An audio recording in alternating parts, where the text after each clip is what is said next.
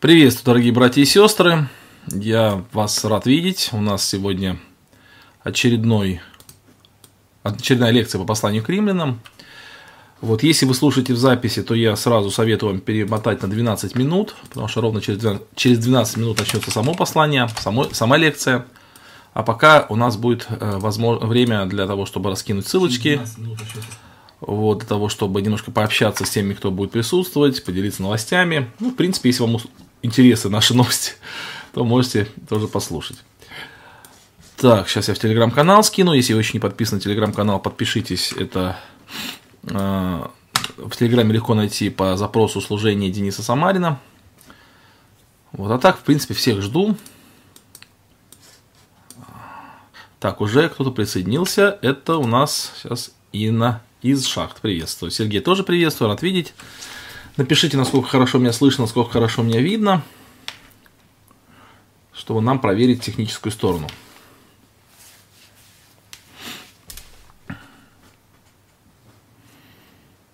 Так, так, так.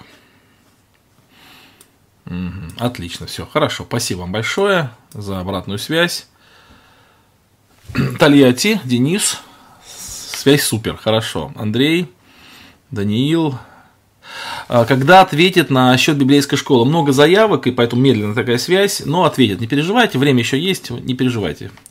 С Праги приветствие, рада вас видеть. Прага прекраснейший город, мне очень нравится.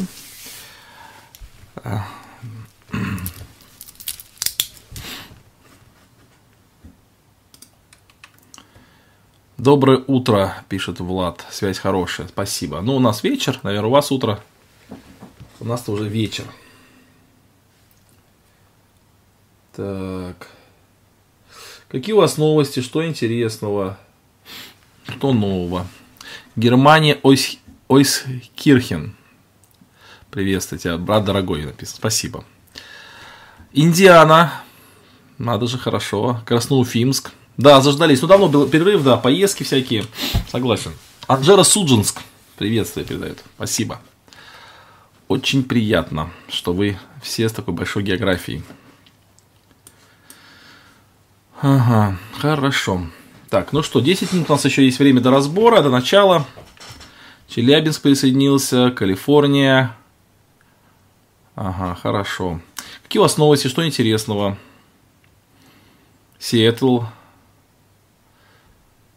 Павел пишет, приветствую, свя. Хотел написать, наверное, связь, но она, видимо, оборвалась. Так, э, вопросик можно? Да, конечно, можно. Знаете ли вы такой слож... э, канал сложных текстов? Э, там отвечает доктор богословия Феликс Понятовский. Так, я раньше его смотрел, и какое-то у меня было мнение по этому поводу, но я сейчас забыл, какое у меня было мнение. Эм, что-то мне кажется, что он что-то из адвентистов, но я могу ошибаться, конечно, может быть, нет. Поэтому я сейчас, наверное, не смогу сказать э, свое точное мнение. Вот. Да, наверное, все-таки из адвентистов. С адвентистов. Поэтому конечно, когда мы встречаемся с людьми, вот знаешь, бывает так, что вот, допустим, баптисты там, или даже православные, они толкуют текст, стараются вне конфессионально толковать, я нередко встречаю, бывает и какие-то представители других конфессий тоже, но вот адвентисты чаще всего толкуют именно конфессиональные тексты, поэтому, скорее всего, там будет такое толкование именно а, в рамках адвентистского, адвентистского учения, поэтому, скорее всего, я не ошибаюсь. Вот. Я давно смотрел, но, наверное, я не ошибаюсь. Так. Железноводск, Кавказские минеральные воды. Владимир, приветствую. А, да, да, адвентиста, да, Сергей пишет. Украина, Антон, рад видеть. Малориты. Да, жалко, что я к вам не заехал тоже, но было очень мало времени. К сожалению, сейчас всегда мало времени почему-то. Так, ну что, 8 минут осталось, нас 60 человек. Давайте немножко о чем-нибудь пообщаемся. Украина, Дмитрий. Как у вас сейчас там дела? Как со светом? Как с, ну, с отоплением, например? Рады, что вы присоединяетесь, что вы находите возможность общаться, вот изучать Библию. Мы сегодня с Алексеем записали что новенького друг, кстати. Кто не видел, можете посмотреть. Такой сегодня насыщенный день утром. Что новенького друг, вечером изучение Библии, днем работа.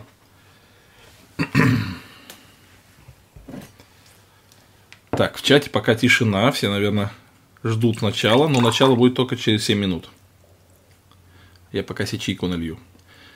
Так, значит, Ленинбург. Это такой город, да? Москва. А, уже посмотрели, Марина, да? Ну, хорошо. Вроде как надо э, заранее ссылку отправлять.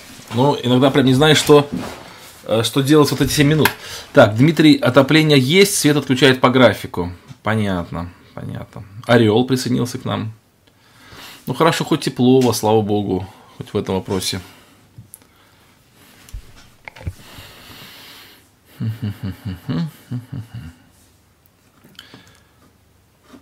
Ну, до начала осталось у нас 6 минуточек. А где у нас э, Григорий? Что-то его не видно. Обычно без него даже скучно будет, если его не будет.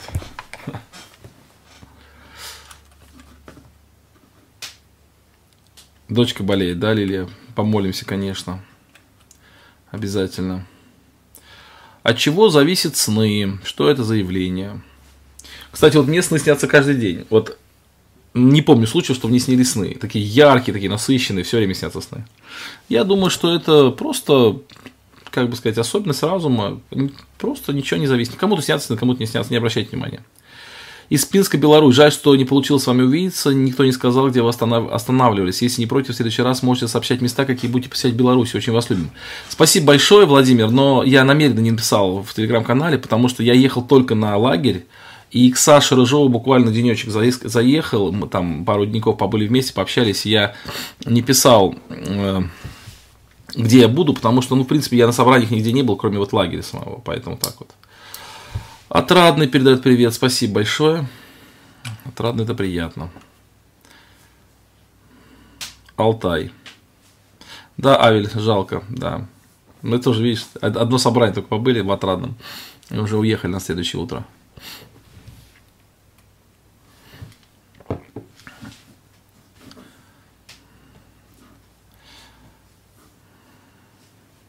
Владимир, ну, вы пишете, что хочется пообщаться. Да, я думаю, что еще будет возможность пообщаться, конечно. Ну, и сейчас мы общаемся. Ну да, лично, конечно, лучше было бы, я согласен. Бог даст, может быть, еще увидимся.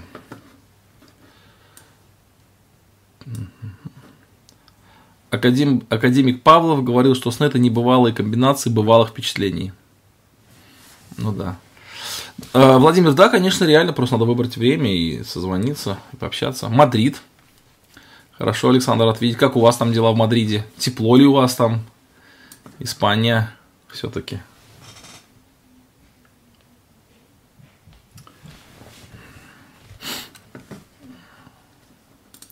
Сан-Франциско. Там, мне кажется, пару раз, ну, прилетал туда пару раз. Хороший город. Огромный привет из Нижнего Новгорода. Вот Нижний Новгород, это, конечно, моя любовь. Это все мои родственники оттуда, я там детство проводил часто.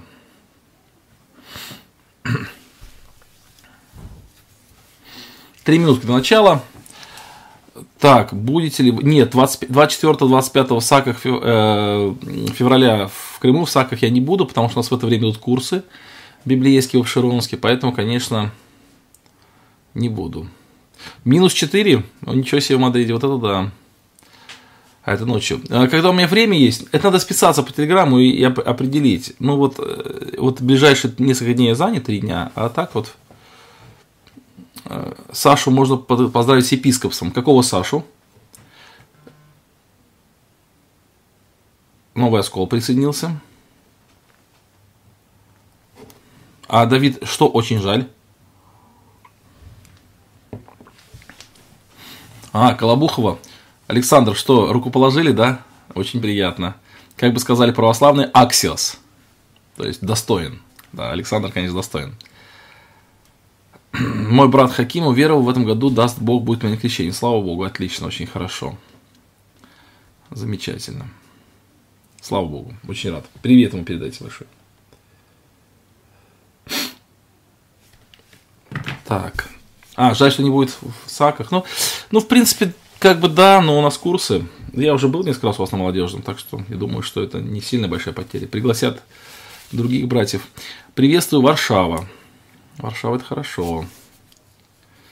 102 человека у нас присоединилось. Как вы относитесь к автономным церквам? Ну, это очень широкий вопрос. Я отношусь хорошо ко всем церквам, и к автономным тоже. И там братья и сестры есть. А, приветствую, Владимир. Рад видеть вас. Вы пишете, очень соскучился. Мы тоже соскучились по вам. Приезжайте в гости. Вот, к автономным церквам. Да, то есть, э, в принципе, как бы все церкви автономные. То есть, даже в уставе нашего раз написано, что церкви они имеют автономность определенную. Но есть еще очень важная причина, что послужило причиной вот этой автономности. Поэтому есть разные отношения. Но, в принципе, конечно, хорошо относимся. Как приветствие с Омска. Валентин приветствие передает. А в Севастополь, да, вот я бы с удовольствием приехал в Севастополь. Ну, я и приеду, кстати, я планирую весной приехать. А, церковь ЕХБ города Праги передает привет. Спасибо. Ну что, друзья, у нас осталась ровно минутка. Нас здесь 108 человек сейчас. И а, напоминаю правила. Наверное, давно у нас не было общения. Пару недель, наверное, три недели, не помню. Вот. И мы... Нет, подождите, две недели, да? В прошлый раз только пропустили.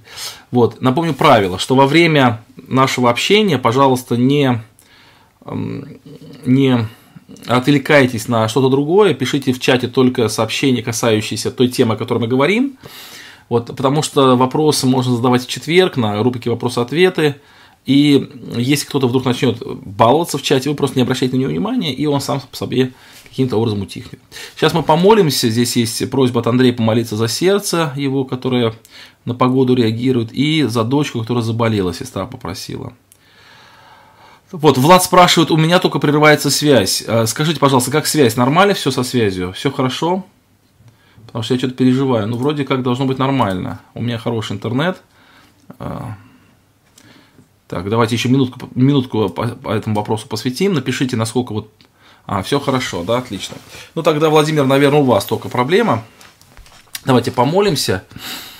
Любящий Господь, мы сердечно благодарим Тебя за то, что мы можем собраться в таком режиме, чтобы изучать Слово Твое. Благослови нас, даруй нам мудрости. Сложные тексты предстоят нам изучить. Благослови нас, Господи, чтобы мы понимали правильно. Благослови также вот нужды, которые были высказаны. Вот за сердце брат просит, исцели его, поворачуй. За дочку сестра просит, Господи, просим, чтобы ты ее поворачивал. Благодарим, что с нами сейчас в общении есть друзья с Украины. Благослови их там, Господи, в этих трудных обстоятельствах. Не, не терять упования на Тебя. Даруй милости, благодати. Слава Тебе за все. Аминь. Аминь. Друзья, я переключаюсь на режим, значит, э, вот этот вот. И этот слайд нам напоминает о прошлом разборе мы говорили с вами о том, что восьмая глава – это глава, которая повествует о жизни в свободе. Давайте напомним, друзья, вот коротко все послание к римлянам целиком.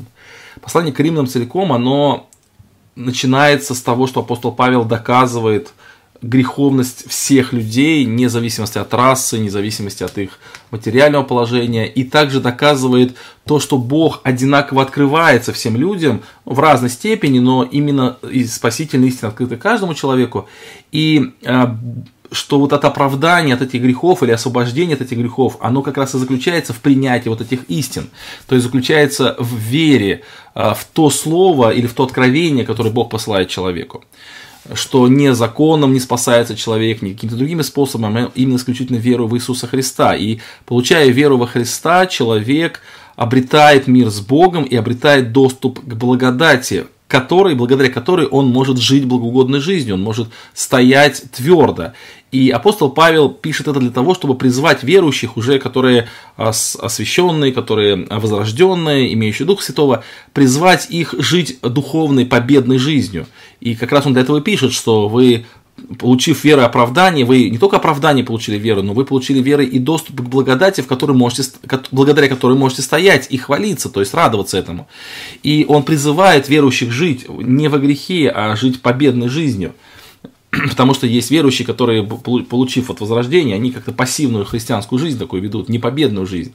И он говорит о том, что вот раньше, когда у вас не было вот, вот этой свободы во Христе, это седьмая глава, вы были рабами греха, у вас, может быть, и были желания добрые к Богу, стремления добрые, но вы не могли их реализовать, потому что вы были пленниками, но теперь, благодаря Христу, вы освободились, и вот восьмая глава, это как раз такие благословения жизни в свободе. Мы в прошлый раз до 16 стиха подробно поговорили, сегодня будем говорить а, с 17 стиха. И в 17 стиха до 27 стиха можно сказать, что, ну я так, по крайней мере, вижу эту главу, что здесь есть 6, но в следующем, как бы в этом слайде раз, два, три, четыре, пять, и в следующем, э, следующий слайд шестой будет, и шестой аргумент, это аргументы которые побудили бы жить человека духовной жизнью. То есть, итак, апостол Павел побуждает жить духовной жизнью, и теперь он приводит некоторые аргументы, которые могли бы мотивировать человека на такую победную жизнь, на такую духовную жизнь. Мы сейчас эти аргументы с вами разберем. Даниил спрашивает, благодатью можно пользоваться только после крещения? Ну, вообще это широкий вопрос, и, конечно, благодать, она нас окружает э, даже еще до рождения нашего, как Сергей вот пишет, с рождения, до рождения, но речь именно о благодати, которая освобождает от грехов, это именно после возрождения. Возрождение, конечно, связано с крещением непосредственным образом. Поэтому покаяние, крещение – это один акт, в результате которого человек получает э, возрождение Духа Святого, и вот уже, уже благодать победной жизни, она вот как раз только после покаяния. Но даже то, что солнышко встало, это тоже для нас благодать. Поэтому как бы другая часть благодати, или другое, другое ее проявление. Итак, э, значит, 8 глава с 15 стиха мы читаем, друзья, э, достаточно непростые тексты, сейчас мы будем их разбирать. Интересно следующий слайд, надеюсь, мы сегодня успеем его разобрать. И это причины или мотивы, побуждающие нас к победной жизни. Для кого эта глава э, интересна, для кого она актуальна, эта глава? Она актуальна для всех христиан, потому что у нас с вами всегда есть такой, такие периоды, когда мы с вами ну, ослабеваем в нашей духовной жизни. Вроде как верующие, вроде как э, ходим на собрания, читаем Библию, вроде как мы с вами э, ну, люди такие, которые, как сказать, ну вот, имеем Бога, да, но тем не менее вот какой свободы нет, такой радости нет. И вот здесь есть такие мотивы, вот все время можно перечитывать эту главу для того, чтобы, ну, себя как-то вот возгревать свой дух напоминанием то, что мы имеем во Христе. И первый аргумент, который Павел приводит, это то, что мы имеем духа свободы. Потому что вы, то есть вот почему нам нужно жить духовной жизнью? Потому что вы не приняли духа рабства, чтобы опять жить в страхе но приняли духа усыновления, которым взываем Ава Отче. Сей самый дух свидетельствует духу нашему, что мы дети Божии. Вот обратите внимание, что э, выше он говорил о освобождении человека от страха. Мы это в прошлый раз говорили об этом, хочу немножко напомнить, что человек, который во Христе, который обрел Христа, который пошел ко Христу, этот человек может теперь не бояться, не бояться даже своих собственных ошибок. То есть э, Бог во Христе нас любит, и Бог во Христе нас милует, и даже наши ошибки Он использует во благо вот этого педагогического процесса нашего воспитания, духовного воспитания. И как мы наших детей, которые, может быть, стараются, но у них что-то не получается, мы их э, не перестаем любить из-за их ошибок, так и Бог, Он не строгий судья, когда мы с вами живем. И, и Иоанн пишет об этом, что пишу вам, чтобы вы не согрешали, но если кто и согрешил, то мы имеем ходатая. То есть при наших согрешениях Бог за нас ходатайствует, а не Христос за нас ходатайствует, а не ищет повод нас наказать. Поэтому человек, живущий во Христе, он должен быть как бы свободен. Свободен от страха, от страха того, что любая его ошибка, она приведет к какому-то а, наказанию со стороны Бога. Конечно, Бог наказывает, и, но это наказание не мщение, а наказание к исправлению или наказание к определенному такому направлению, чтобы мы двигались в нужном русле. Вот поэтому страха не должно быть. И он здесь пишет, мы не приняли духа рабства, мы имеем духа свободы, мы имеем духа усыновления, то есть того духа, здесь э, имена Духа Святого, это Дух Свободы, это Дух усыновления, а, который подчеркивает, что теперь у нас совершенно иные отношения с Богом, не отношения, когда мы а, боимся, что ли, Богом, а отношения, когда мы доверяем и любим Его вот, которым называем Аваочи, ну, уже все знают прекрасно, что вот здесь такой папочка, да, то есть, или там хороший, добрый отец, такое вот что-то такое очень ласковое, очень такое домашнее, и как вот сын подходит к отцу и говорит, папочка, я тебя люблю, и сердце отца сразу тает. Вот, то есть мы с вами вот в, таких, в таких отношениях, поэтому это побуждает нас жить Э, духовной жизнью, потому что именно живущие духовной жизнью имеют вот такие отношения с Богом, имеют такие отношения э, с Отцом, и им, им не должно быть страшно. Да, у нас не все получается, да, мы ошибаемся, но мы стремимся, мы стараемся, и, конечно, вот этот дух, он нас побуждает тому, чтобы нам иметь такие отношения с Богом. 16 стих. «Сей самый дух свидетельствует духу нашему, что мы дети Божии». И это стих, который вызывает часто вопросы – потому что не совсем понятно, как он свидетельствует. Как он свидетельствует. И здесь вообще у этого текста есть разное прочтение. Вот если греческий текст брать, то есть такое прочтение, что сей самый дух и дух наш свидетельствуют, что мы дух, дух, дети Божии. То есть как бы э, такая мысль, что и дух Божий, и наш дух, они как бы оба свидетельствуют от нашей принадлежности к роду сынов Божьих. Но переводчики синодального перевода перевели вот так вот, сей самый дух свидетельствует духу нашему, то есть не два духа свидетельствуют наш и дух святой, а дух святой свидетельствует духу нашему. Я считаю, что это перевод верный, потому что такая трактовка тоже ну, имеет место быть, и более того, она преимущественнее, чем та трактовка, и вот в нашем синодальном переводе так переведено. И вопрос тогда возникает, а как он свидетельствует? Потому что можно здесь э, какие-то крайности, вот, например, Сергей пишет, через Библию свидетельствует. Вот э, здесь такой трудный вопрос, потому что Библию-то может читать любой человек. Например, в Библии написано «Вы дети Божии», да? и читает, например, неверующий человек. Может ли он сказать, что «Мне тоже Библия свидетельствует, что я дитё Божие, я же тоже Библию читаю»? Вот. Если, или кто-то, например, может считать, что это свидетельствует через какие-то чувства, например, там харизматические движения, они говорят, я чувствую, что Бог мне свидетельствует. А, и это тоже очень опасно, потому что наши чувства, они не постоянно, они очень часто меняются, эти чувства. И более того, бывают люди не очень чувственные. И вот они, вот один брат ко мне подошел и говорит, вот я покаялся и живу, но таких чувств не испытываю, таких прям чувств возвышенных Богу. То что, получается, Дух Святой не свидетельствует или как? То есть, получается, если Библия свидетельствует, то тогда, наверное, все, кто читает Библию, если э, через чувства, через эмоции, или через, вот, э, например, какие-то другие такие проявления наших, наших ну, чувств, чувственной природы, тогда это очень опасный путь, можно легко ошибиться, можно за эти чувствования принять какой-то просто ну, восторг, э, там, я не знаю, эмоцию какую-то.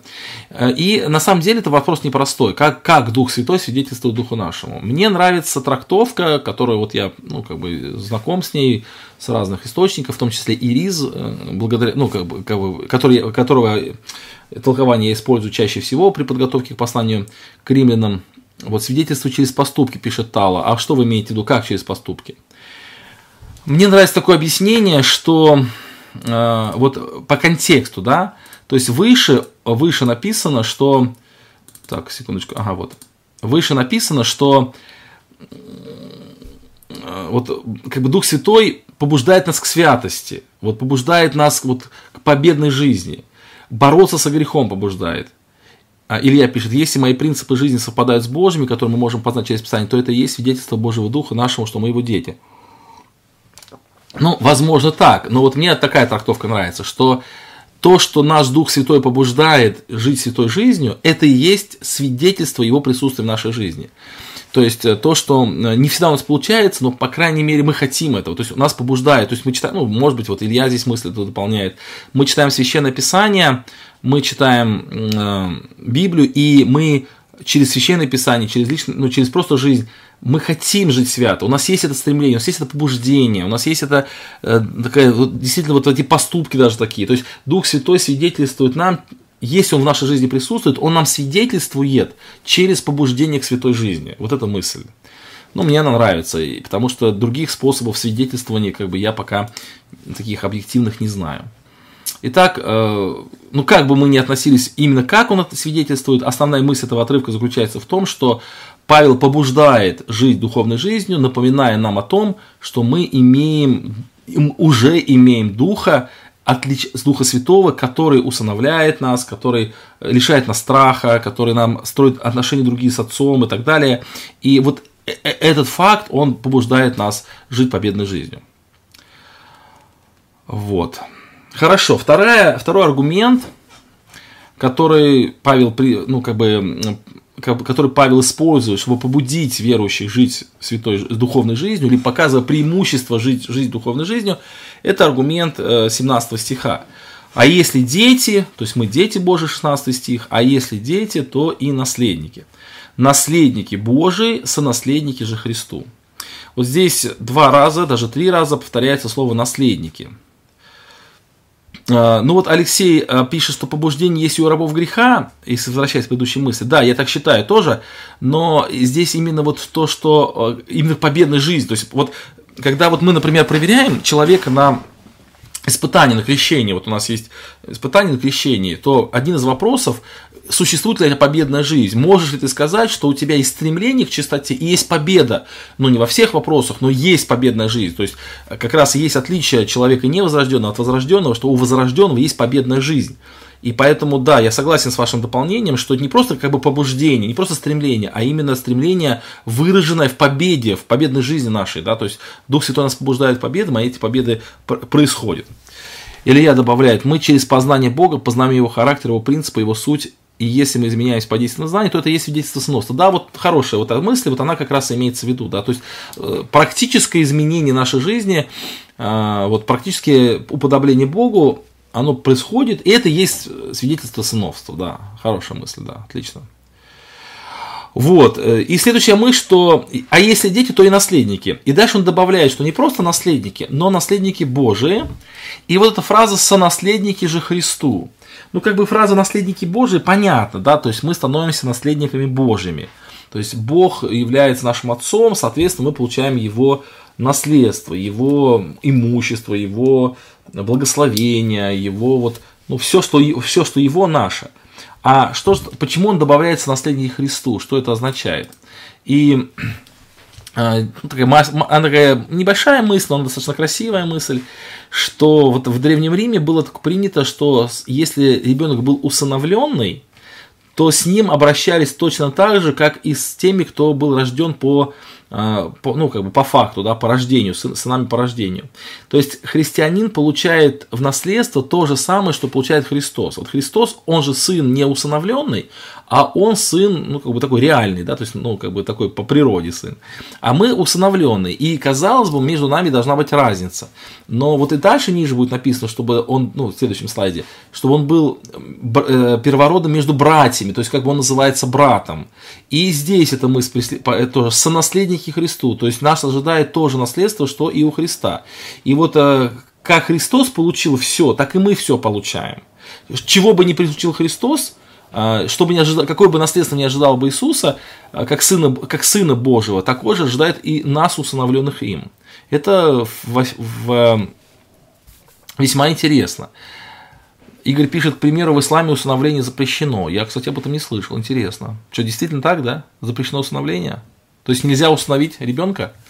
Никогда об этом не слышал. Итак, второй аргумент, да, почему мы с вами ну, как бы, хотели бы, или что побуждает нас жить духовной жизнью, это вот то, что мы сонаследники Бога, Христу и наследники Бога.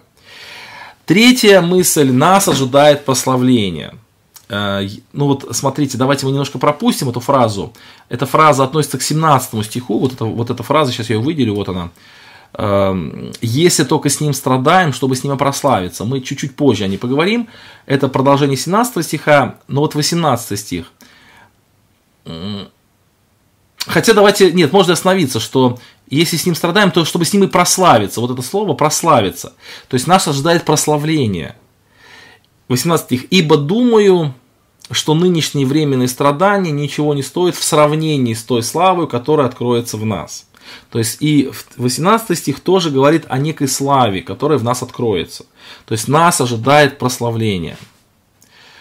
Авель спрашивает, страдания физической болезни, недуги являются страданиями за Христа или только гонения? Вот мы об этом чуть-чуть позже поговорим. Вот тут видите, тут есть такая красная плашечка, о каких страданиях идет речь, мы вот об этом тоже обязательно поговорим.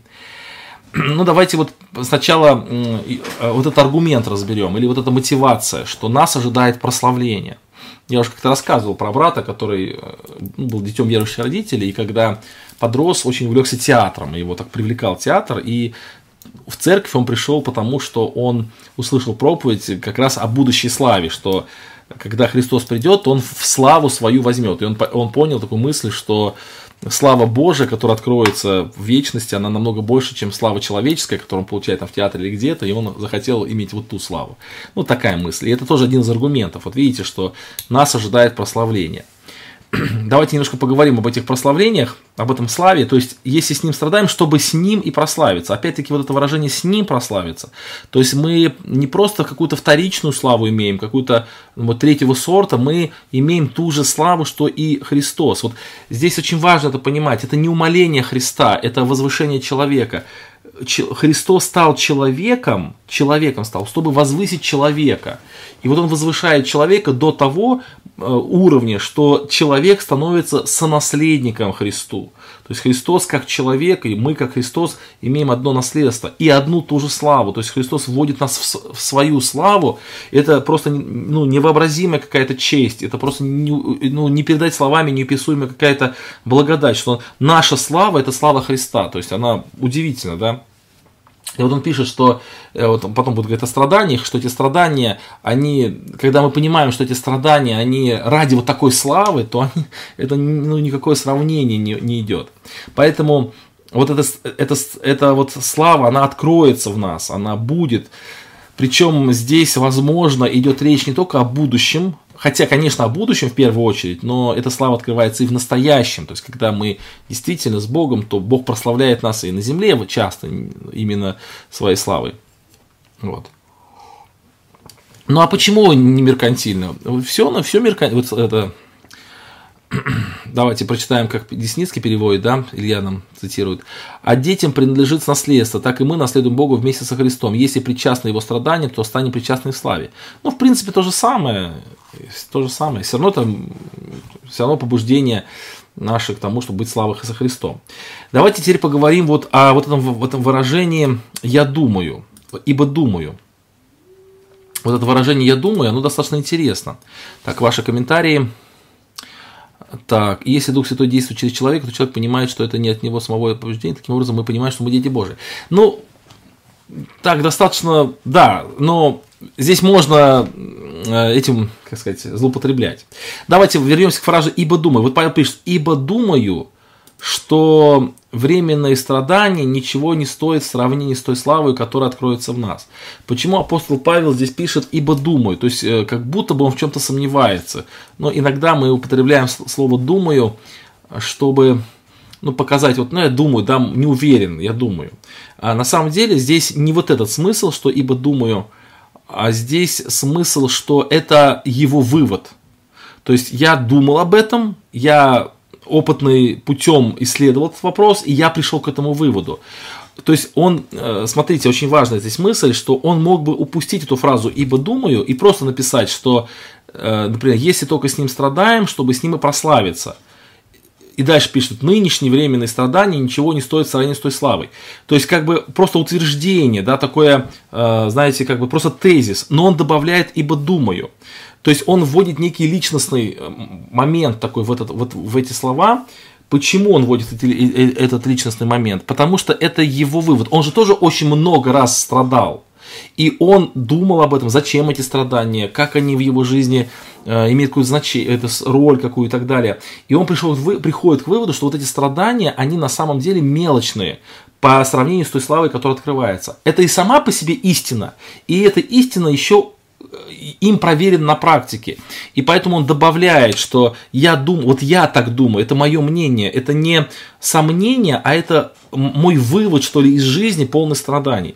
И я думаю, что э, вот нам в жизни вот некоторые истины Божии нужно про, про, пропустить через себя самого. И тоже сказать, я тоже так думаю. То есть я не просто это знаю, не просто прочитал в Библии, я так думаю, я так думаю, что вот нынешние временные страдания ничего не стоят в сравнении с той славой. То есть это мое личное мнение, это я я пропустил это через самого себя, я пришел к этому выводу, это мое, мое убеждение. И вот в этом тексте, ну вот в этой фразе я такой смысл мне очень нравится и как-то знаете, ну, как-то наполняет какой-то такой теплотой. Вот Павел жил, да, у него тоже были сомнения, переживания, но он пришел к, тому, к такому выводу.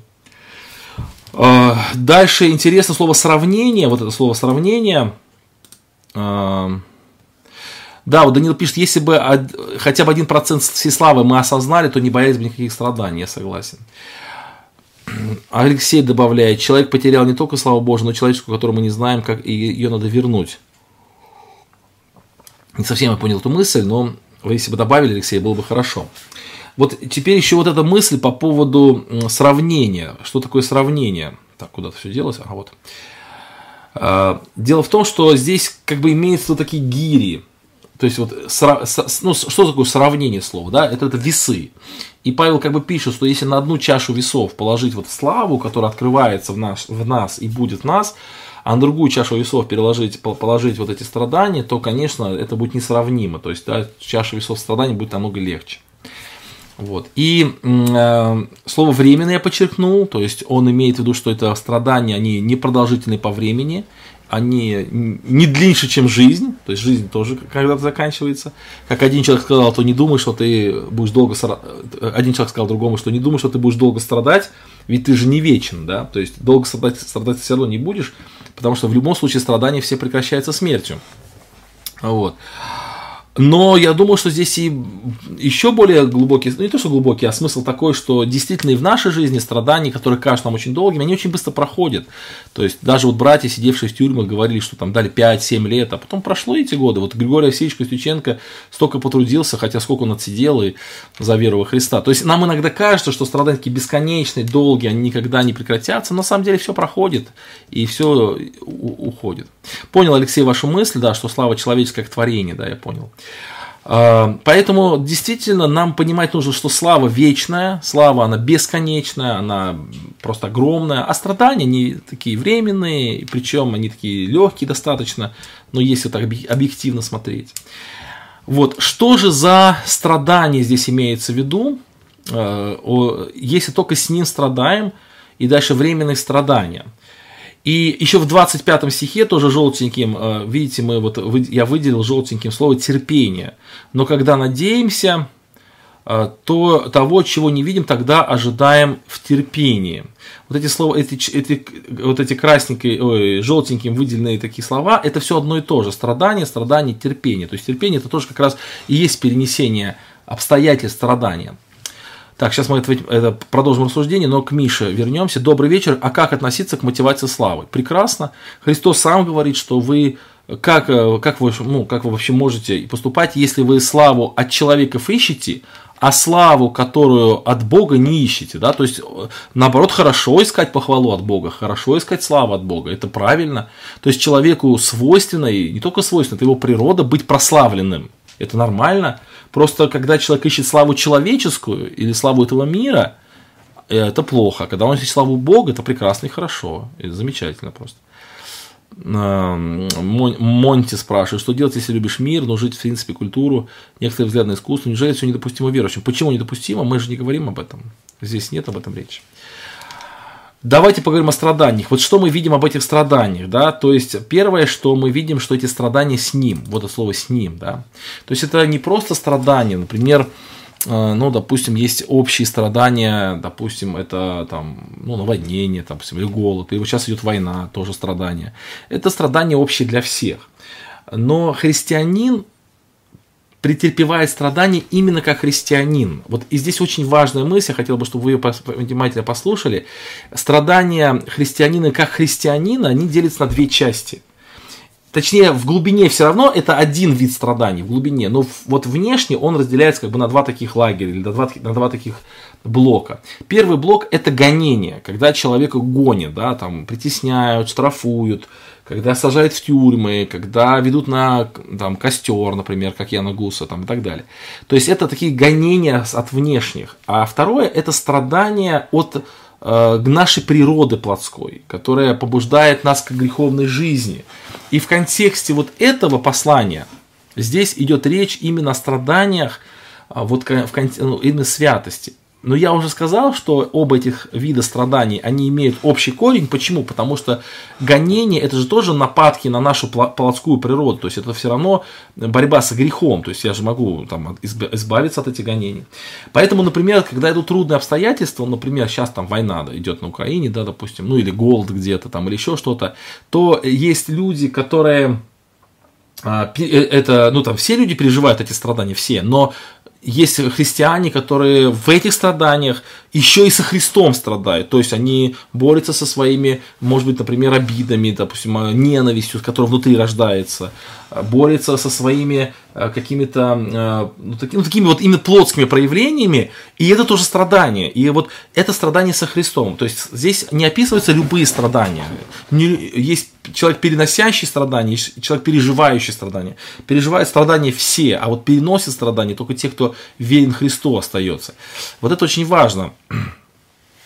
А, апостол Павел под страданием понимает искушение для испытаний. Но я и как раз об этом и говорю, что и Иаков тоже так понимает, и Павел так понимает, ой, Петр так понимает, и Иаков так понимает, что э, страдание – это именно вот испытание нашей веры, испытание нашего э, такого пути к Богу. И вот здесь-то, в этой главе, и в этих главах, точнее, предыдущих, шестая глава, там пятая, апостол Павел побуждает к святой жизни. Следовательно, мы будем страдать. Потому что желающий жить благочестиво будет страдать. И страдающий плотью перестает грешить. То есть вот именно страдающий, заставляющий страдать свою плоть, он, э, он будет, э, он как бы избавляется, то есть он живет свято, он живет свято. Поэтому здесь идет речь не просто о болезни, вот человек заболел, да, допустим, там ковидом заболел, сильно заболел. Это могут и неверующие заболеть, это не те страдания. А вот когда он болеет ковидом и при этом остается, быть, остается христианином, то есть не ропщет, старается быть человеком таким, ну, в общем, христианина в этих страданиях, то вот это страдание за Христа уже. То есть вот такая мысль. Так, Андрей пишет фразы, ибо думаю, по стронгу мыслить, размышлять, делать ему заключение. Интересно. Да, как раз и здесь и есть эта мысль, что я думаю, то есть я пришел к выводу, что так правильно. Итак, друзья, смотрите, мы видим третий аргумент, да, нас ожидает прославление. И это прославление, оно гигантское прославление оно такое огромное. Если мы, если мы понимаем это прославление, то вот эти страдания, оно на самом деле ничего абсолютно не значит. И Павел приходит к выводу к такому, что лучше страдать, да, чем, э, чем лишиться этой славы. И вот здесь еще один такой есть момент, это слово «если». Это слово «если». Но нередко, ну, мы знаем, что нередко э, вот, это послание апостола Павла к римлянам используют представители калинистического учения – в том, что э, спасение, оно безусловно, никаких если нет. То есть, если ты человек э, уверующий, верующий, возрожденный, то твоя, э, ну, спас, твое спасение гарантировано, потому что ты уже возрожденный, Бог тебя не оставит. Но я думаю, что такая трактовка, она достаточно сложна, потому что, чтобы так понимать текст, нужно очень сильно искажать смысл, потому что здесь конкретно написано, если только с ним страдаем. То есть, действительно, мы можем не страдать. А, мы можем не страдать, мы можем избавляться от этих страданий, мы можем проходить через них не как христиане. Вот, вот здесь Монти пишет, а если не всегда получается правильно страдать? Ну, не то, что если, всегда, ну, часто не получается. Ну, нужно стремиться, нужно как раз и э, работать в этом вопросе. То есть, это наша жизнь. Вот. То есть нужно не, не, не, ну, вот Павел, Павел к тому это и побуждает, что у вас не получается, но вы стараетесь, вы стремитесь, вы э, вот двигаетесь в этом направлении. И вот это слово если, да, тут я, кстати, вот уже показывал вам эту картинку, она уже была раньше, не буду очень подробно останавливаться, вот Августин и Пелаги, да, вот у нас была на эту поводу лекция, а с вами просто напоминаю, что вот до Августина Блаженного – и более того, до момента, когда Августин Блаженный уже был пожилым человеком, до момента его споров с Пелагием в церкви ну, никогда не, ну, не было идеи безусловного спасения. То есть спасение всегда было именно условным пониманием. То есть, ну, церковь вот эти 500 лет первых она никогда не понимала. И вот первым человеком, который, ну, так вот активно внес эту идею безусловного спасения, это был Августин, и то это было именно как э, такая реакция на учение, еретическое учение Пелагии, который отрицал вообще первородный грех, там отрицал какие-то влияния греховности на человека и так далее. Вот, и поэтому Августин. Потом его, эта идея, они так, знаете, тлели, тлели, тлели, августиновские идеи, они так не очень сильно-то они были а, применимы, но уже вот а, во время реформации там эти а, реформаторы, реформаторы, они эти идеи, они утвердили. Сейчас мы как бы видим расцвет такого кальвинистического богословия в протестантизме, которое вот утверждает, что стойкость святых, да, то есть принцип, что верующие не могут потерять спасение. Но если читать вот новый, в том числе э, вот читать и послание к римлянам, конечно, здесь очень сложно не увидеть вот эти если, да, то есть если. Так, достаточно ли только стремиться или должен быть обязательно успех? А, конечно, должен быть успех, дабы успех твой во всем был очевиден. Должен быть успех, просто этот успех не будет стопроцентным. То есть он будет э, каждый раз лучше, чем вчера, или там год назад, но стопроцентного успеха все равно не будет. Если можно заменить на так как. Ну, можно, можно много что заменить. Вот, но все равно смысл-то не меняется. Так как э, только с ним, ну, так как только с ним страдаем. А, не совсем. Если только с ним страдаем, ну, нормально. Вот. Так, да, побеждающий наследует все, да, вот хорошее дополнение. Просто когда есть условия, то его нужно обязательно выполнить. На практике мы видим, что условия не получается выполнить. А, вот вы мыслите категориями такими, да, вот либо 100%, либо ничего. Библия мыслит э, э, вектором движения, она не мыслит категориями. Вот. Она мыслит векторами, то есть она вот, даже в Откровении написано, чтобы дела твои, а, не нахожу, чтобы дела твои были больше, чем там, предыдущие дела, да. То есть Библия еще раз мыслит не категориями, то есть сто процентов только Христос выполнил. А мы вот именно в направлении. То есть, если у нас есть это направление, то мы дойдем в нужном направлении. Если нет этого направления, то мы не дойдем. Вот. Тут такая мысль. Поэтому вы, как вы знаете, вы подходите к Библии как к математической книге. То есть, вот э, там, как, как, как этот программист, да, if, там, то есть, если там x равно 100%, то значит, то значит ты спасен. Если x там равно меньше 100%, ты не спасен. Нет, здесь немножко другая позиция. И вот Павел, ты пишешь, что вот вы встаньте на этот путь. Как оценивать свое положение? Да никак его не оценивать. Не надо оценивать. Надо жить, стараться, стремиться, и Бог будет оценивать ваше положение. Бог... Тут, здесь вот я и говорю, что ну, мы как-то на эту тему с вами беседуем, мне не совсем понятно, мне кажется, я уже несколько раз от, от, отвечал на этот вопрос, и они как-то по кругу идут, эти вопросы. Ну, то есть мысль какая, что вот, вот как ученик, вот какая задача ученика? Задача ученика стараться, а учитель все сделает остальное. Вот. Есть ли задача ученика оценить свое положение? Насколько он там приблизился? Насколько баллов он там, насколько процентов он приблизился к, там, к выпускному там, экзамену? Ему нет такой задачи. Его, его оценивает учитель. Если надо дополнительные задания дать, даст запол, дополнительные какие-то уроки. Все сделает учитель. Задача ученика стараться максимально в меру своих способностей делать все, что говорит учитель. Вот то же самое здесь. Здесь есть определенное такое, ну, как сказать, направление. Вот старайтесь, да, стремитесь страда, страдать с ним. Да, если вы страдаете, с ним, то и слава у нас откроется. Вот. Ну хорошо, значит, а если человек плохо старается, ну, значит, плохо старается. Значит, вот если он плохо старается, то когда-нибудь это кончится. Либо он начнет хорошо стараться, либо он вообще уйдет со школы. То есть пока, пока старается, пока в школе все нормально. Но вот, вот понимаете, Монти, вот я говорю, что вы, вот всегда есть вектор какой-то, вот вектор. То есть человек, например, устроился на работу и плохо работает, то чем это кончится? Ну, его уволят в конце концов, если он совсем плохо работает. Вот. А если он, например, плохо старается, он через какое-то время стал лучше стараться. Тут это, это не вопрос. То есть, если вы хотите пере, провести все, ну, в, в, ну, как бы, все перевести в категории там, либо да, либо нет, ну, не получится это так. Кальвинистическая концепция, что Бог спасает человека, только он, а человек, ну, как бы от него ничего не зависит, но это еще более слабо. Ну, не то, что еще более слабо, она вообще не объясняет ничего. Поэтому так вот. Ладно, идем дальше. Четвертый, значит, у нас момент – побуждение жить духовной жизнью. То есть первый момент это мы имеем духа свободы, да, у нас дух, который лишает нас страха, мы наследники Бога, наследники Христу, нас ожидает прославление.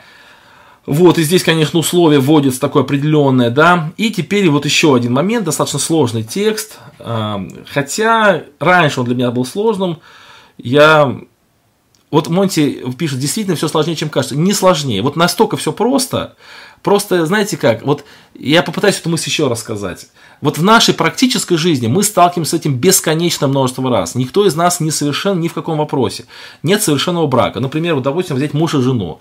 Вот если вот написано, мужчина должен быть там, ну там, муж должен быть, зарабатывать деньги, все такое. А если он это не так хорошо делает, все, он не муж, да, все, он лишился статуса мужа. Там, или, например, там, мальчики должны быть благородными, защищать девочек. А если там мальчик взял грязь и кинул в девочку, и мама говорит, так мальчики не поступают, что он перестал быть мальчиком от этого? Да нет, конечно. То есть здесь мысль какая, что в нашей практической жизни вот то, что мы здесь наблюдаем, это естественно, обычный естественный процесс. Ты стоишь на пути, ты стремишься идти по этому пути. Все нормально. Если бы мы читали вот этот текст, там, я не знаю, э, в третьем веке или в четвертом веке, но до Августина, то вообще никаких вопросов бы не возникло. То есть мы сейчас задаем эти вопросы, потому что вот был спор Пелагии Августины. Вот и все. Дайте вот эту главу прочитать человеку, который там, я не знаю, подростку, который плохо там, ну, знаком с богословием. Он прочитает, он все поймет, у него не будет вопросов. Все элементарно, здесь нет ничего сложного. Это мы сильно усложняем, потому что мы как бы набрасываем на этот текст какие-то свои собственные рассуждения, какие-то свои собственные стереотипы, мысли. Здесь очень просто. Ты христианин, Э, приходит искушение, страдай со Христом, не иди по пути своей плоти. Не получилось, кайся, дальше двигайся. Вот твоя жизнь, и Бог будет с тобой, и Бог тебя благословит. Вот и все. Мы как-то вот все как-то пытаемся перевести на какие-то умственные рельсы. Да, вот главное верить и страдать, уповая на Христа. На все вопросы Господь ответит личности. Вот хорошая мысль. И она, главное, и присутствует здесь. То есть у апостола Павла здесь нет такого ну, желания, знаете, что ли, э, как бы вот э, разложить по полочкам мироздание. То есть это не, это не послание, которое вот детализирует какие-то вот э, сложные вопросы. Первых христиан вообще это не интересовало абсолютно. Вот. Первый христиан жизни. Вот вы пишете, мне, э, да, еще вы пишете, мне просто хочется на что-то уповать, как бы на, иметь запас благодати. Уповайте на Бога и все. Уповайте на Бога. Если ну вот вы пишете, если все зависит от движения, оно зависит от меня. Ну а как может быть спокойным надеяться на Бога? Ну вот вы пишете, мне хочется на что-то уповать. То есть все равно вам же придется уповать. То есть вы же не можете все равно себя выключить. Вот даже то, что вы печатаете буковки, это все равно ваша часть работы. То есть не получится себя полностью вообще убрать, вот э, сказать, а, все, я понял, теперь я вообще на себя абсолютно не уповаю, теперь я могу там вообще полностью расслабиться, ничего, и я и что тогда? Я буду уповать на Бога. Но все равно вы же будете уповать на Бога. То есть вы, вы скажете, я буду уповать на Бога. Но это же вы будете уповать на Бога. То есть все равно ваша-то сторона останется. Все равно ваша сторона останется. Поэтому, когда мне пытаются объяснить, что люди, э, вот а кальвинистические ну, братья, которые там исповедуют, когда вот они пытаются сказать, что мы вот как бы человека, э, мы так никто, ничто абсолютно, мы только на Бога, все равно они же на Бога уповают. Когда говорят, что только верую, все равно это же их вера вот мозг больной, тут, ну, может может быть, самокритично так пишете, конечно. Да ничего, тут просто надо это просто принять как факт, что Бог все делает, а мы рядом с Ним. Вот в этом суть. Вот и все. Ну ладно, идем дальше. Тварный мир тоже будет преображен. Вот раньше этот текст у меня вызывал очень сильные сомнения, переживания. Я даже помню в одном собрании мне ну, там, лет 10 назад спросили мое мнение. Я не так истолковал, как сейчас истолкую. Сейчас я понимаю это достаточно просто. Э, давайте прочитаем. «Ибо тварь с надеждой ожидает откровения сынов Божьих, потому что тварь покорилась суете недобровольно, но повели покорившие его в надежде, что и сама тварь освобождена будет от рабства тлению в сынов в свободу славы детей Божьих. Ибо знаем, что вся тварь совокупности на это мучается до ныне, и не только она, но дальше мы немножко прочитаем. Итак, здесь написано о некой твари. Ну, тварь, и это слово такое в русском языке не очень сейчас приличное, да, но в то время, 140 лет назад, когда синодальный перевод был переведен, это означало просто творение. И тогда возникает вопрос, о каком творении здесь идет речь. И я э, я все э, прихожу, ну, не то, что я там, а в принципе я проверял там разные толкования, смотрел и много разных других толкований. Ну и по логике текста и по контексту здесь идет речь о творении, то есть о природе. И здесь написано, что эта природа, она покорила суете недобровольно. Что такое суета? Ну, суета – это э, перевод, э, как бы такое слово означает тщетность, или пустота, или а, э, как бы сказать, э, то, что не выполняет предназначенную цель. То есть, вот, ну, сует, суетливый человек, он как бы что-то делает, на самом деле он цели не достигает. Это суета называется. Что-то делает, а цели не достигает. Так вот, и природа, она изначально была предназначена Богом для человека, в помощь для исполнения человека, цели человека. Природа была поставлена для того, чтобы радовать человека, чтобы э, служить человеку, чтобы э, быть в каком-то союзе с человеком и так далее. Вот. И когда человек согрешил, то вот вся эта природа, она э, погрузилась в суету, то есть она не выполняет свою цель, и она не, э, не как бы сказать, ну, не, не, не, не предназначено, не, не делать то, что ради чего предназначено, и это там томит э, вот, э, ну, да, на, даже наш тварный мир, то есть это плохо.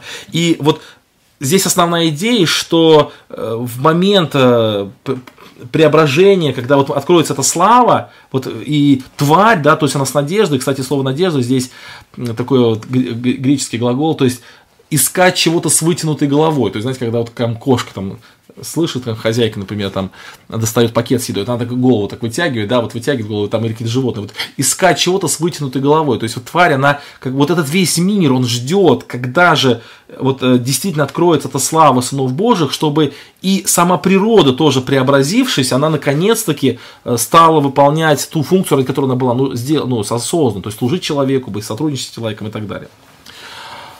Вот, давайте прочитаем что же у нас пишет Илья? Так, так, так. Весь мир ожидает светлого будущего. Это Дмитрий пишет, очень хорошо. Так, Илья пишет, весь сотворенный мир с величайшим нетерпением ожидает, что будет открыто через снов Божьих, ведь творение не по своей воле покорило смертной пустоте, оно было принуждено к этому. Но у него осталась надежда, что оно однажды будет освобождено от рабства смерти, и этому послужит свобода и слава сынов Божьих. Ну, прекрасный перевод, да, вот именно так, и, в принципе, я тоже понимаю. Мы ведь знаем, что все творение поныне стенает и страдает, в том числе и мы сами в тайне страдаем, хотя Дух и начал действовать в нас. Мы ожидаем, когда станем сынами Божьими.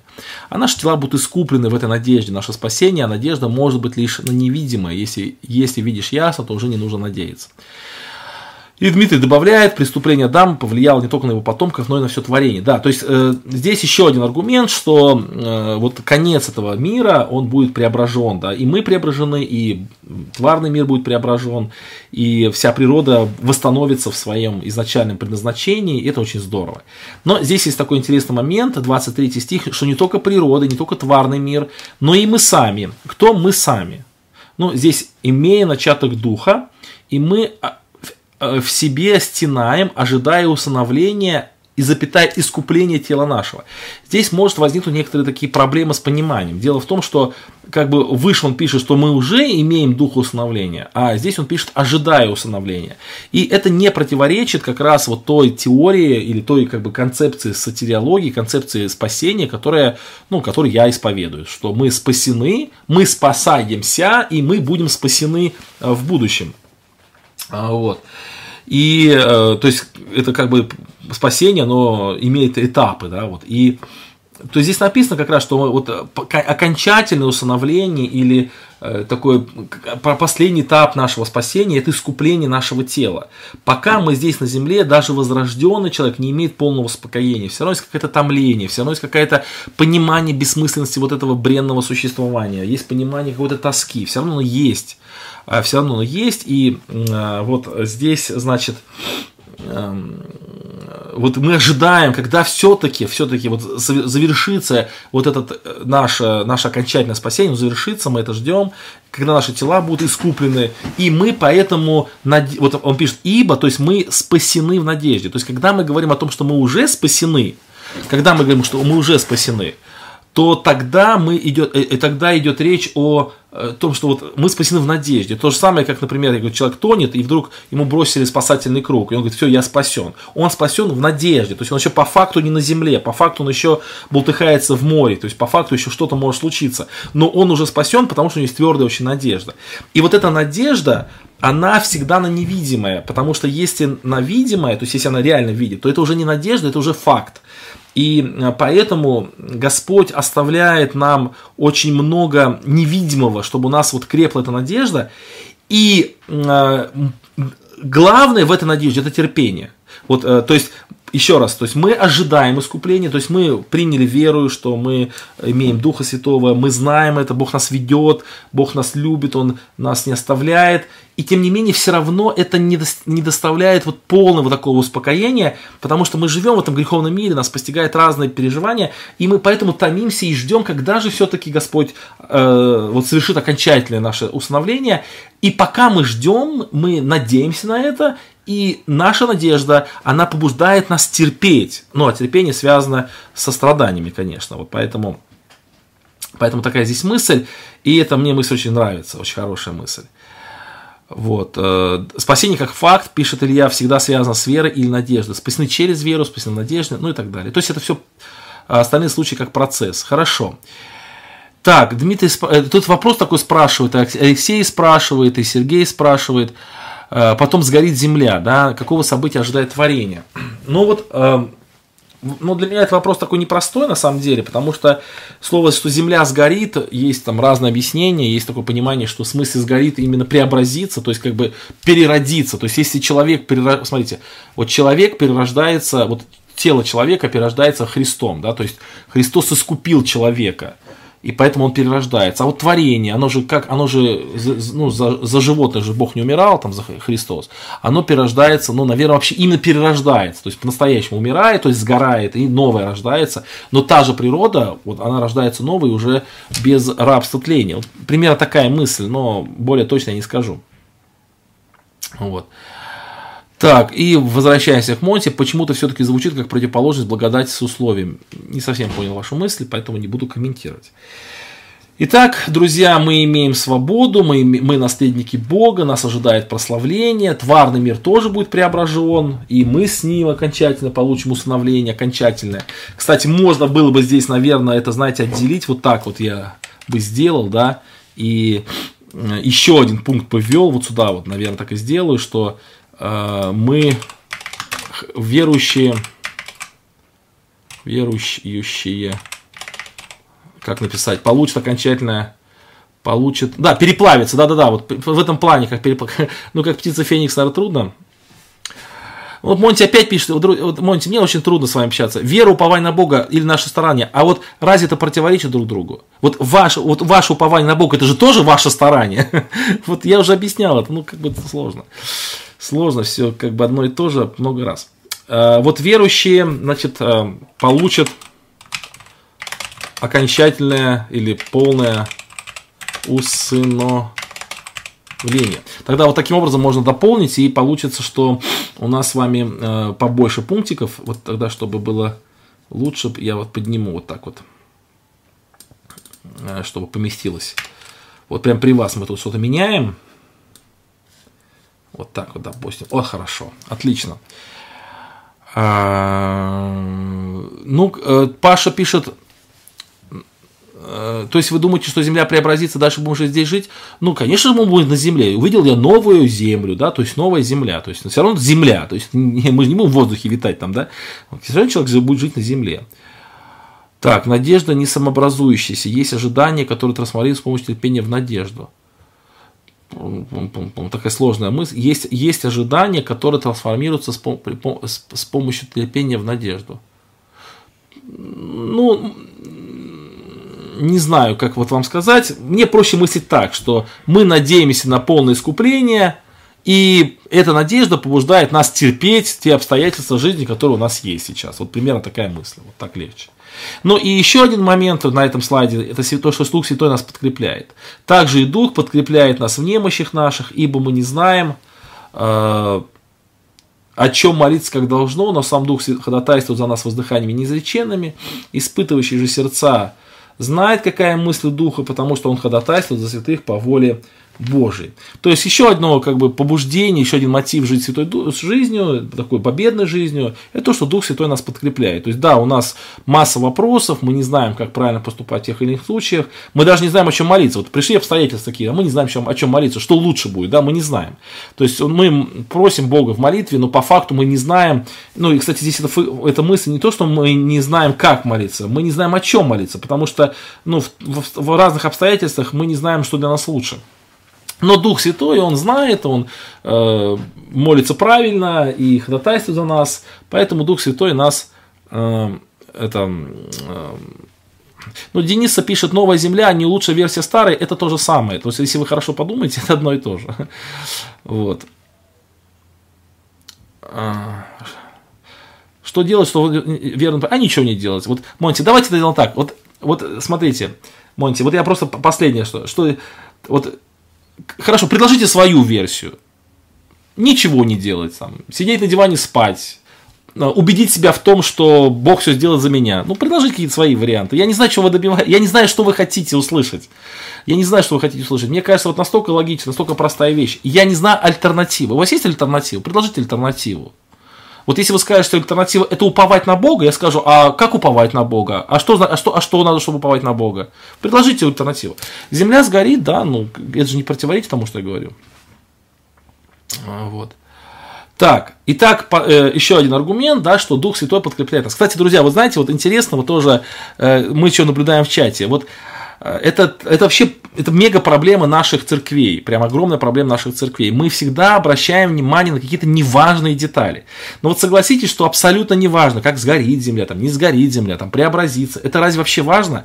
И вот такие копии ломаются в церквах о каких-то вещах, которые вообще не имеют значения. Апостол Павел здесь побуждает Э, жить духовной жизнью. Вот что имеет значение. Вот это имеет значение. Имеет значение, что мы имеем духа свободы. Нам не надо Бога бояться. Это слава Богу, что мы сонаследники Христу, что нас ожидает прославление, что тварный мир будет преображен, что верующие получат полное усыновление и искупление их тел, что Дух Святой нас подкрепляет. Вот о чем нужно говорить. А вот эти детали, как будет тварный мир преображен, а земля сгорит или переплавится, какая разница? Вот как будто бы это важно.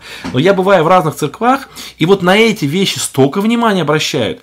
А, такое огромное количество. Почему? А, вот, а, почему это? Вот. Э, ну, теперь давайте опять к Монте вернемся. Ну, верить, что Бог, несмотря на наши ошибки, Бог... А как верить? Вот, Монти, а вот если я не верю, как мне верить? Вот скажите, вот что мне? Это что, от меня зависит вера, да? То есть я, получается, должен верить, что Бог, несмотря на наши ошибки, доведет до цели? Это должен я сам верить, да? То есть, э, то есть вы, должны, вы учите, что я должен верить, а как мне верить? Вот подскажите, как мне верить? Это что, мои усилия? То есть от моей веры что-то зависит? А если от моей веры что-то зависит, значит что, Бог все не сделает? Как это? Вот это, я сейчас ваш аргумент использую против вашей теории. То есть как, как мне верить? Вот подскажите, что, мои, это мои усилия верить или что, или как? Ну хорошо. Э, да, Монти отвлекает разбор, это точно, сто процентов. Но я понимаю, что у него переживания, он бесконечно эти вопросы задает каждому моему ролику, везде комментарии пишет одни и те же. Я понимаю, что я его не осуждаю, кто беспокоится очень сильно по этому поводу. Вот, но тем не менее. Итак, э, здесь есть э, побуждение жить духовной жизнью, да, вот эти очень важны. И следующий слайд, ну, наверное, мы уже в следующий раз его раз, разберем. Это очень интересный слайд. Это последняя последнее такое как бы аргумент, что провид, провид, провид, проведение Божие, провид, наверное, провидение, проведение, да, не проведение, а проведение Божие действует в пользу детей Божьих это как раз вот эти тексты, что при том знаем, что любящим Бога, призванным по его изволению, все содействует ко благу, ибо кого он предузнал, тем и предопределил быть подобным его образу сына своего, дабы он был первородным между многими братьями. А кого он предопределил, тех и призвал, а кого призвал, тех оправдал, а кого оправдал, тех и прославил. Я к этому слайду прям много готовился, у меня здесь есть картинки там с э, пирамидками, и машина времени, и раз, раз, раз, пути, которые раздвоены, и ребеночек такой с зайчиком. Это все картинки, которые я хочу показать, э, вот, э, вот как объясняется этот текст и что здесь значит. Но мы с вами мы с вами, наверное, не сможем этот текст сегодня, потому что вот 4 минутки осталось, а за 4 минутки такой текст не хочется разбирать, поэтому мы это оставим напоследок. Знаю, что многих интересует этот текст, это интереснейший текст, но потерпите до следующего понедельника, Господь даст милость его провести. А давайте пока вернемся вот к 8 главе 15-27 стих. Итак, мы увидели сегодня, что Павел желает побудить верующих жить благочестивой жизнью, духовной жизнью, имея все необходимое для победной жизни. К сожалению, есть христиане, живущие жизнью непобедной, на пути к смерти стоящие. Но Павел как бы всеми силами побуждает их жить духовной жизнью. Он приводит такие вот аргументы, о которых мы сегодня с вами говорили. Вот. Дениса пишет, простите, вы много философствуете, на мой взгляд, вам необходимо откровение. Если вы это пишете мне, то, на мой взгляд, вам необходимо немножко вежливости. Вот, вот такие, такие интересные, конечно, с комментаторы. Э, готов услышать вашу версию вот этих, этих текстов, и чтобы... Вот. Хорошо, друзья, все, на этом мы сейчас зак э, заканчиваем.